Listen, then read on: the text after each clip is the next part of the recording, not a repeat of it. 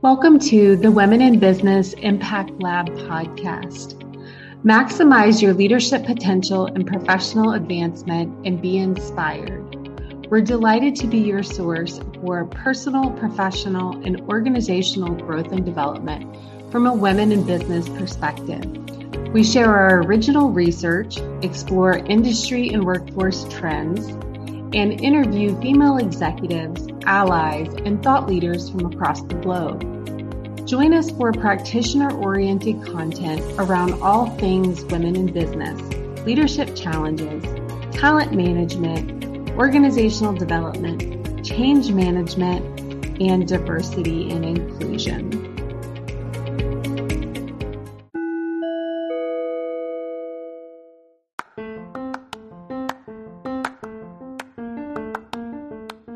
Welcome to the Women in Business Impact Lab podcast.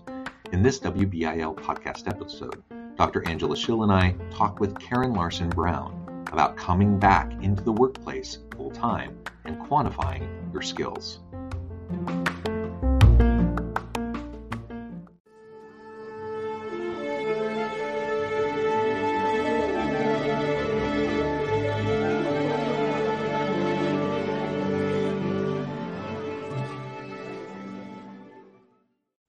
Larsen Brown, welcome to the Women in Business Impact Lab podcast. Thank you so much. I'm really excited to be here. It is a pleasure to be with you. I'm John Westover. I'm joined by my co host, Angela Schill. Today, we're going to be talking with Karen about coming back into the workplace full time after a period away and how you go about quantifying skills. Of course, we'll do that within the context of her story, of her personal and professional life, and we're just thrilled to have a chance to chat with Karen today. As we get started, I wanted to share Karen's bio with everybody. Mm-hmm. Karen Larsen Brown is the Senior Director of Outreach for Saprea. She is passionate about ending the epidemic of child sexual abuse and its lasting impacts. She oversees a team that focuses on bringing healing and prevention tools to individuals, families, organizations, and communities all over the world. Uh, I could go on and on, but I'm going to pause there. Karen, anything you would like to highlight from your background, your work at SAPREA before we launch on into the conversation? Uh, no, I love what I do. Uh, I love the impact it has on the lives of uh, people in our community and beyond. Um, and I'm excited to talk about it today. So, Karen, I'm, you know, just diving right into this idea of coming back into the workplace after being away. And mm-hmm. it sounds like you were part time raising children and then mm-hmm. moved back into full time work.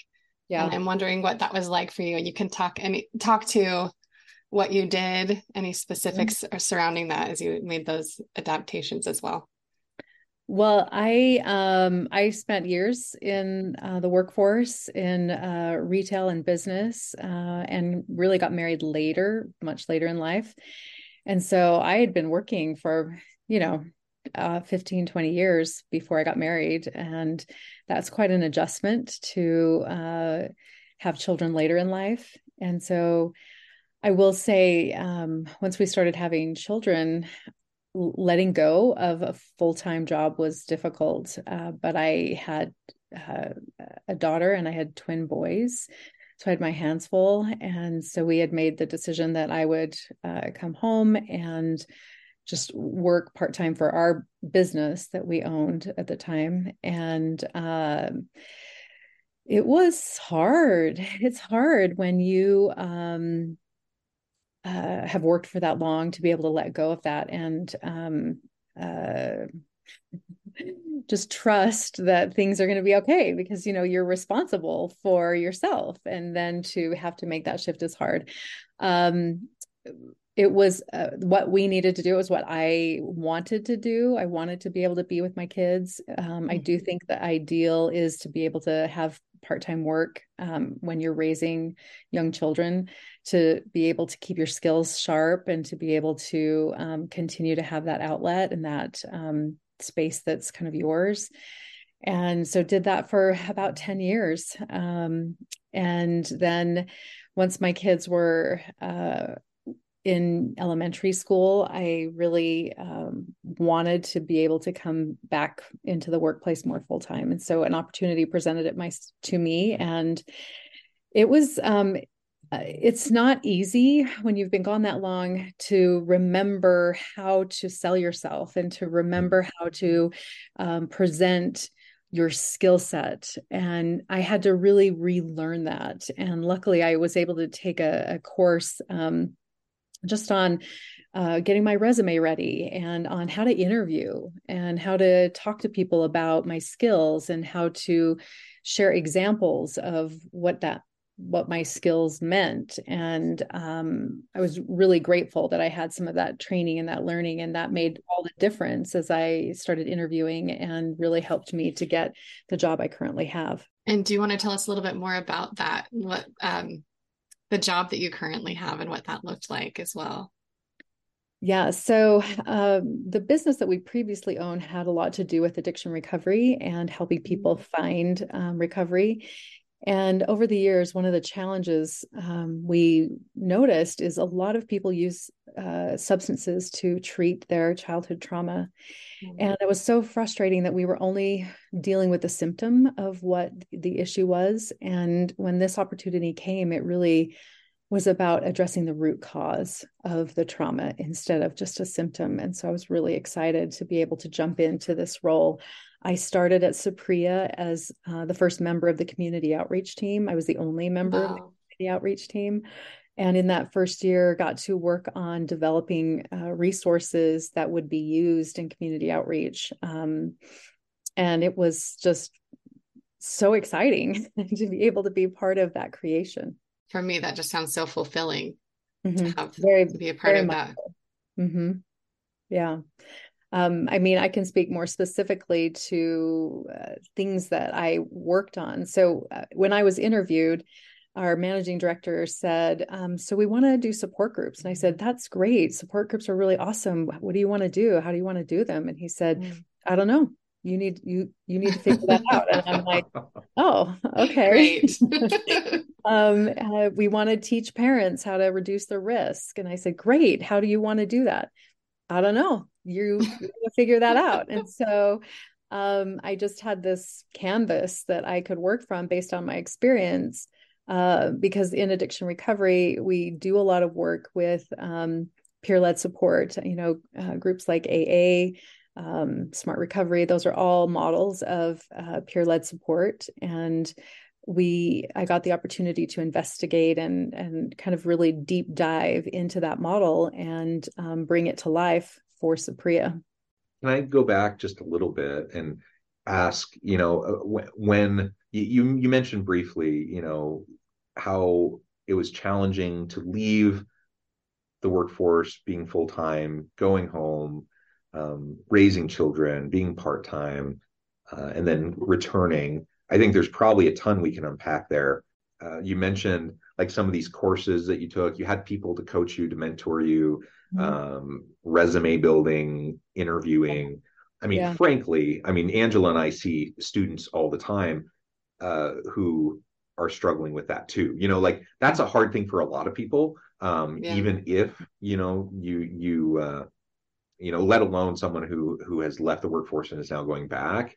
Um, mm-hmm. So just acknowledging that that's hard, anyways. Um, yeah. But then, you know, kind of being out of the practice of it, um, mm-hmm. I think is is definitely something that's difficult. Uh, I, I, just had a conversation the other day with a good friend.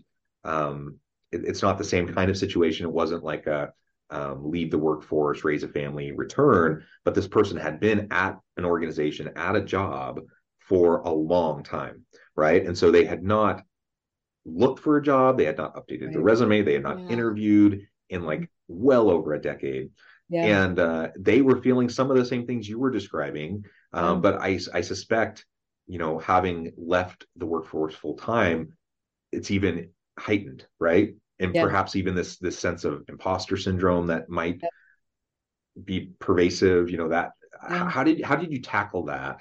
you know as you're trying to kind of reskill and it's not even new skills like it's like just reminding yourself of old skills that you had but yeah. like going through that process being uncomfortable with it battling imposter syndrome like can you talk through that a little bit more yeah absolutely uh, what I had to do is really look at the things I did part time because what you did 10 years ago doesn't matter. It doesn't matter at all.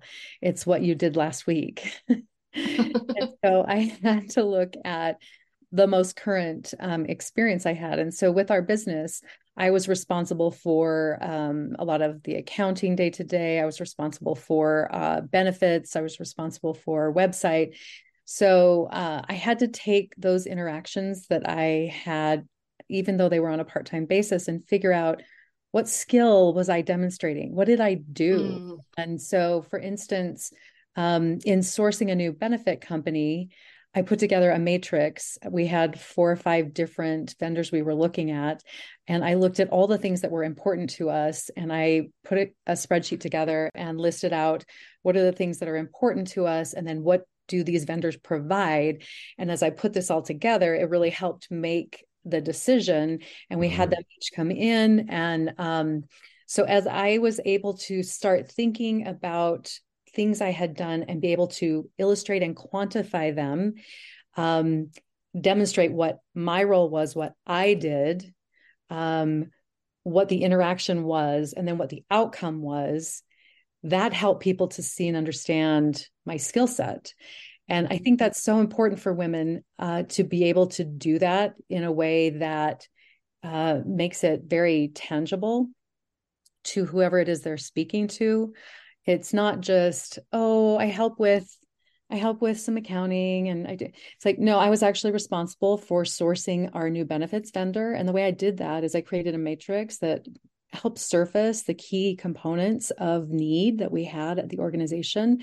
And we interviewed each one of these vendors and got their feedback. And we were able to make a decision based on the matrix that I developed because they either had what we needed or they didn't. And that um, tool really surfaced that. And so, because of my effort, we were able to find the right benefit company. It was a huge success. So, being wow. able to, you know what I mean? Do you see the difference? Mm-hmm. Like, I helped kind of with accounting and some HR. It's like, well, no, I did this. This is what I did. This is how I did it. And this is the outcome. See, and I'm always well, fascinated. Oh, go ahead, John. Okay. Go ahead, Angela. I'm just fascinated with the, the concept of how do you quantify your skills how do you communicate them in a way that shows the value that you add mm-hmm. but then i you know hearing you say then you're you're in this position where people have listened to you they see the value that you add and now they're handing you these really open-ended you called it a canvas but then you have to remember and convince yourself mm-hmm. these are mm-hmm. the skills that i have and this is the ability that i have to go forward and do these things which yeah. i think that's the other piece that we sometimes forget yeah and it's and i think it kind of plays into a little bit of um, ambiguity sometimes we have to work in ambiguity and that's really mm-hmm. hard um, so for instance when i was given the responsibility of developing out what support groups look like for Saprea, I was like, are you kidding? I'm not a clinician. I like what? but then I'm like, okay, no, I've been in the, uh, and around the recovery community for 10, 12, 15 years. I I know what um, support groups look like. I know how powerful a peer led support is in re- in recovery and in healing.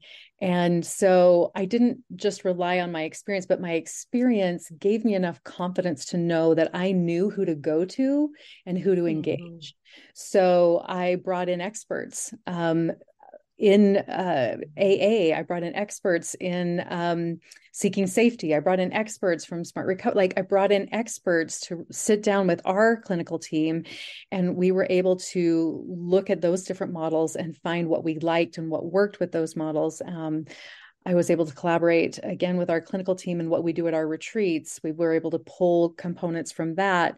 Uh, and then work with our education team on the most current research and, and the writing and and so you just you have to have a starting point and then you um, have to add structure to it uh, it doesn't have to be completely but you have to have an element of structure mm. to be mm. able to move it forward and then you just have to start doing the thing right you can talk about it all you want but you have to start doing the thing and once you start doing the thing um, you learn so it's mm. start wherever you're at figure out a plan, get buy in from stakeholders, learn from experts, and then just start moving it forward, even if it's just little steps at a time. Yeah. move it a little bit forward learn from that move it a little more learn from that and that way you start to have a, a, a runway like especially if you know what the end goal is you we want support groups okay i know what the end goal is so there's a lot in between this and that yeah. and so just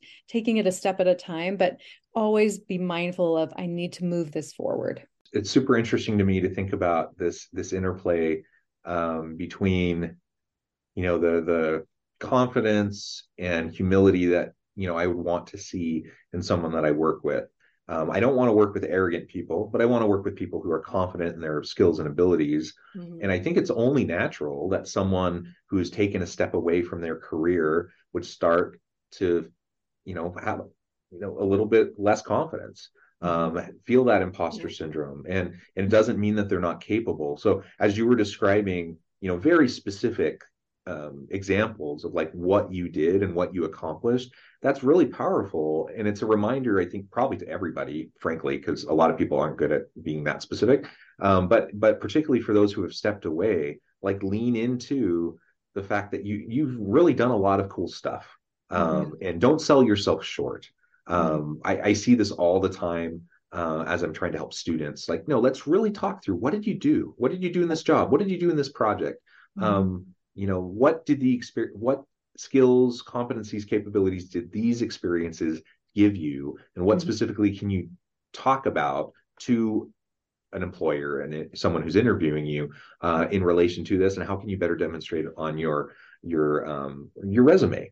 Uh, that is a, a, very important conversation. A lot of people really struggle with it um, you know but i think particularly for people who you know may feel a little bit overwhelmed. They they feel like they they've been out of the game. Like you mentioned, you know, something you did 10 years ago doesn't necessarily matter. yeah. um, it's sad but true. Like yeah. you know, it, what matters is what you've been doing recently, and and then all of a sudden someone can just feel like, well, I haven't done anything recently.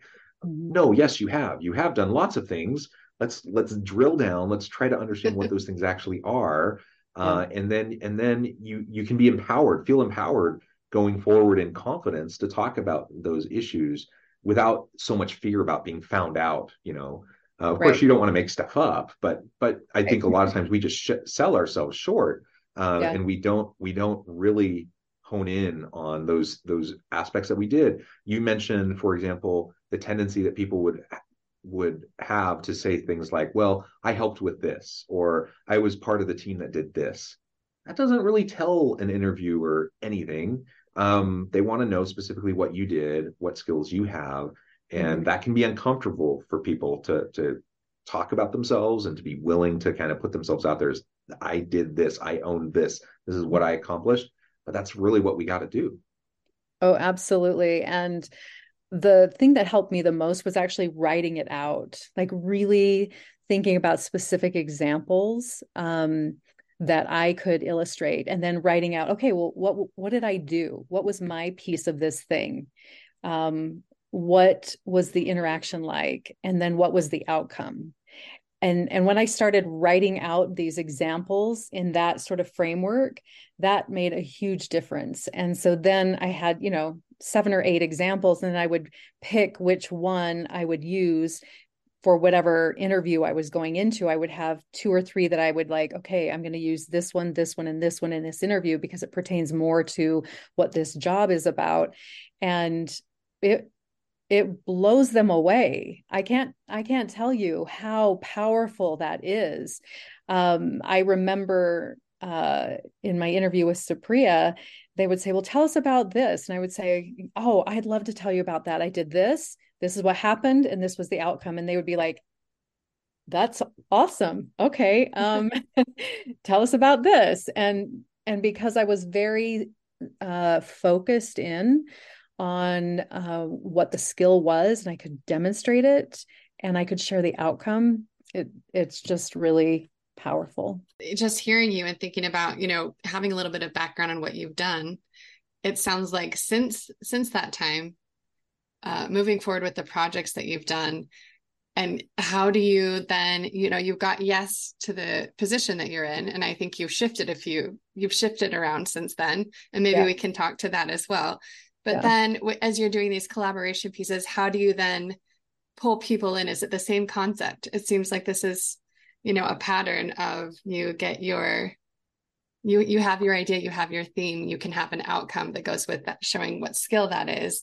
Mm-hmm. how does mm-hmm. that work when you're collaborating with people in the projects that you're working on that's a great question i collaboration is so important uh, when i think about some of the major projects that i've been involved in and continue to be involved in um, one of the biggest things is stakeholder buy-in so just understanding who's at the table and um, why are they at the table? What is it they're bringing? And why do they need to weigh in? So I have to understand all of that first. And once I understand that, then I need to recognize that I need their buy in. And so what do I need to do to get their buy-in? They they understand from an organizational perspective that this thing needs to happen, but they need to buy into the process and the pathway that I'm taking to get to the thing. And mm-hmm. so I need to understand what their needs are. I need to understand what they're going to get out of the thing that I need to accomplish. Um, and so oftentimes there is some trust building that needs to happen. There is a ton of communication that needs to happen. Um, there's a lot of uh, voices that have to be heard.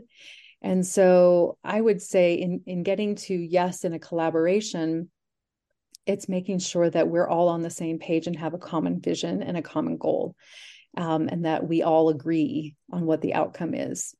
Because we we work in a very collaborative environment at Saprea and um, it's not just it's not my thing it's our thing.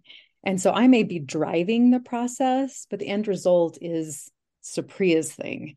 And so um, I uh, that's just huge. Uh, if you don't have stakeholder buy-in, it's not going to go well, and the end result is not going to be um, uh, used at the level that it needs to be. It's not going to be as successful as it could be. Mm-hmm. Um, you have to you have to get that, um, and you have to be willing to hear opposing voices. You have to be willing to take feedback. You have to be willing to let people have a voice and and be comfortable in like managing that and guiding it because you've got to still move it forward. And so you've got to know when to say okay i've gotten all the feedback. Thank you for your feedback. I'm going to make a decision. I'm going to move forward kind of thing. Um, but really stakeholder buy-in is huge. It almost sounds like you have everything out on the table and we can say this the same as you know pulling in and being able to quantify and add you know what is your what are your strengths and how do you add value in this conversation then it's pulling in people's opinions pulling in people's goals what what what drives them mm-hmm. and then honing honing things down as a leader to that one specific maybe it's more than one point but that visionary goal that everyone then can buy in and is on board to then move forward mm-hmm. yeah exactly and really being clear who the decision makers are Mm. So, um, if you are the decision maker, then you have to be in a position where you want to hear everyone's voice and you want to um, have as much communication as you need to to be clear. But then at the end of the day you have to be able to make the decision and move forward or you could talk about it for days and days and days and not make any progress. So mm. um, that is an interesting balance that you have to to hit. Um, so i i think it's important to be very self-aware and um, understand um, what your challenges are. So um, being willing to know that you don't always have the answer that's going to be the right or best answer and being willing to um, incorporate other people's ideas and thoughts to get to the best answer how do you make it you know you've gone from a management management position to an executive leadership position. And how do you make that space safe to take other people's feedback on board and mm-hmm. then be be open as a leader to also be reflexive and kind of be self-aware? Uh, that's a, a great question. Uh, it's i think you have to model it. So you have to when you're uh, in a meeting, you uh, you want to engage everyone at the table. So uh, everyone from a, a coordinator uh, to a manager to a director to whatever. Um, everyone at the table has great ideas and but if you're only asking other managers or other directors their feedback you're leaving a lot at the table and so making sure that you're calling on people who maybe don't always get to share their thoughts and and making it safe um, I know this is more of a, a therapy thing, but safety is huge. Um, the the concept of safety is so important for growth and development and progression. And when people don't feel safe, they don't do their best work and they don't um, bring their their best self because it's um, it's too scary. It's it's it's uh, threatening, and so just being willing to um, model that kind of behavior where you're responsive instead of reactive where if something happens the world isn't falling to pieces it's like okay well how are we going to respond? What do we need to do? Okay yeah that happened. That stinks. But um, how do we how do we pick that up and and and move forward? So really um, i think managing your emotions um, uh, creating safety and then um, uh, providing opportunity for people to feel like they can share. If safety is only a therapy thing, I think it needs to expand because it's such a basic need in that mm-hmm. sort of environment. Yeah, people talk a lot about vulnerability, and I know that's a big word right now, and it's it's very powerful. But you have to create a safe environment for someone to be willing to be vulnerable. And so i mm-hmm. think safety kind of leads the way and and we can encourage more vulnerability uh, by creating safe spaces. Yeah with, without the safety you don't have trust development. Without mm-hmm. trust development you can't build relationships and without relationships you just can't get anything done right? Yeah. Um, exactly. yeah and so you know it's like a lot of times you know, well, I, I can't speak for you. I know I get sometimes I get frustrated. You know, when I look at the messiness of the world, I, I get frustrated by the divisiveness in society and the polarization and like can we not just like be grown up adult mm-hmm. mature people to try to address these problems but it's hard because people fundamentally don't trust each other um, yeah. and and if you don't have that it's hard to to move forward so I, I really appreciate this conversation, you know, because I think it's foundational not just for teams, but in our homes, in our communities, society as a whole. Yeah, I completely agree. And, and, I mean the the areas that you focus on, the work that you're doing, I think that's all, you know, safety is key in all of those within the organization, but also with the goals that you have and the work that you're doing. Mm-hmm. And I'm I'm wondering if you want to talk anything about, I mean, you you've we've talked more vaguely and generally about some of the projects that you well mm-hmm. working on these big projects and collaborations. Mm-hmm. but what is what has that looked like for you going from a management position to an executive leadership position? And then kind of maybe talk on some of the projects that you do and and what it looks like from we've we've maybe touched on this so it's up to you how you want to expand on that but inception to delivery what the what that looks like and yeah uh, we've referred to our support group um, resource, and I can and I can talk a little bit more about that. Initially, uh, when I first came on, I was very hands on. It was a brand new project. Um, I got to coordinate uh, clinical input and education input. And then um, once we had materials that we felt were viable, uh, we then recruited uh, survivors to participate in um, pilots where we tested uh, the materials to see are they working? Is this the right structure? Is this the right content? And then we would get their feedback and make revisions. And so we ran these pilots for about five months and then we launched these groups out into the world and launched a website. And so that was in 2018 um, and since then, we just finished our second revision of our website content uh, this past uh, spring, and I'm thrilled, thrilled about it. It's, I mean, when we started, I was making videos with a GoPro.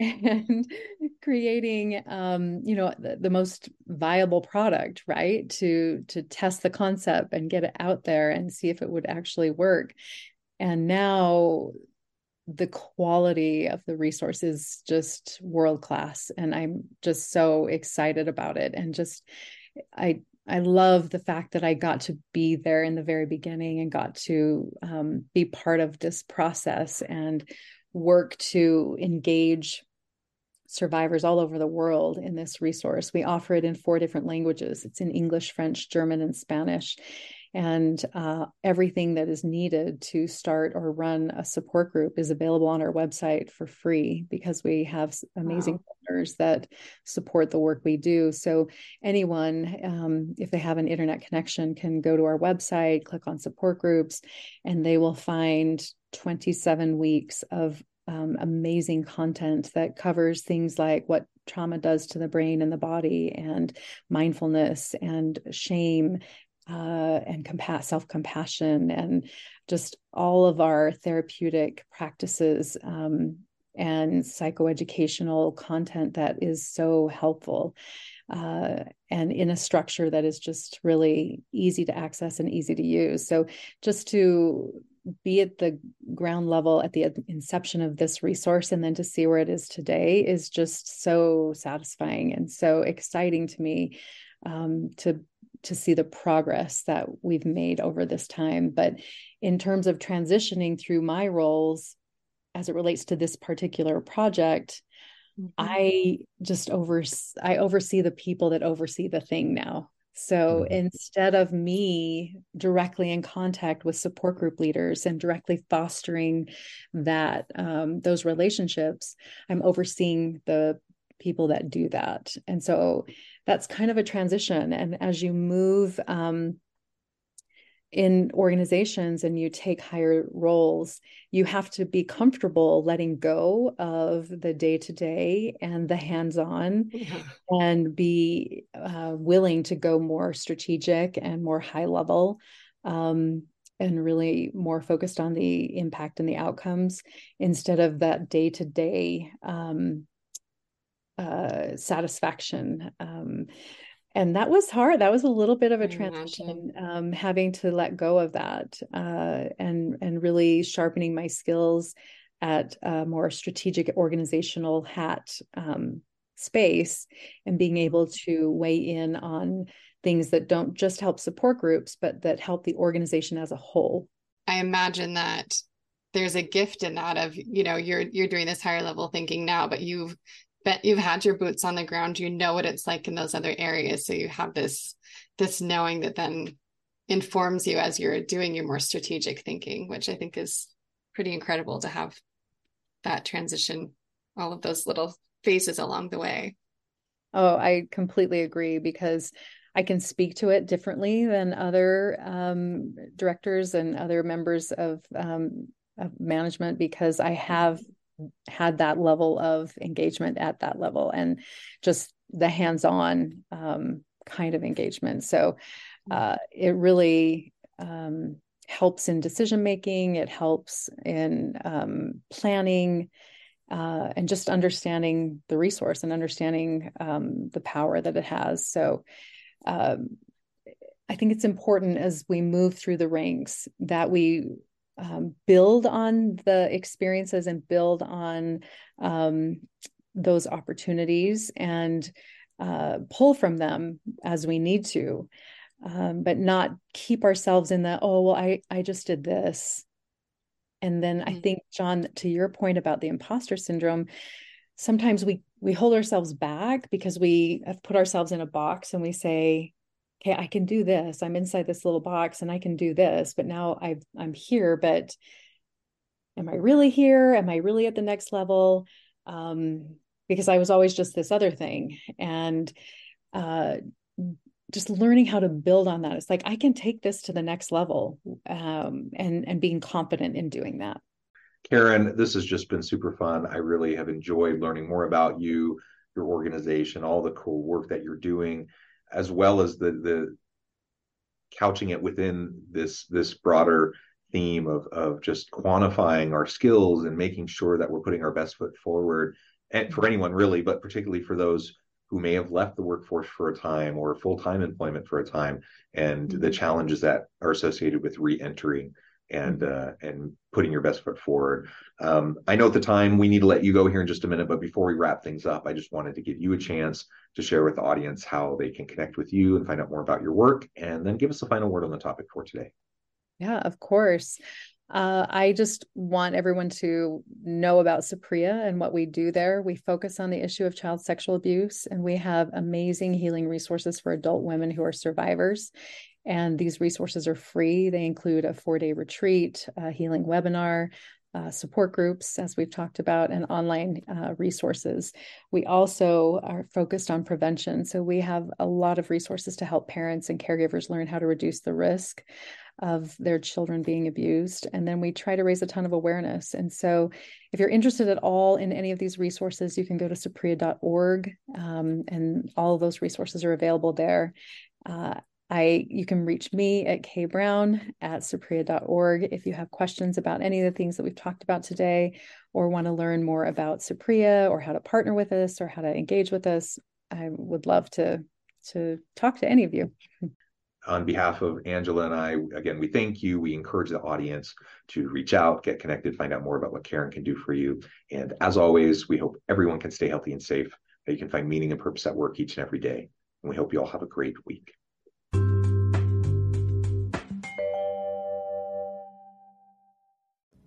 Thanks again for joining us for this episode of the Women in Business Impact Lab podcast. We hope you stay healthy and safe and that you have a great week.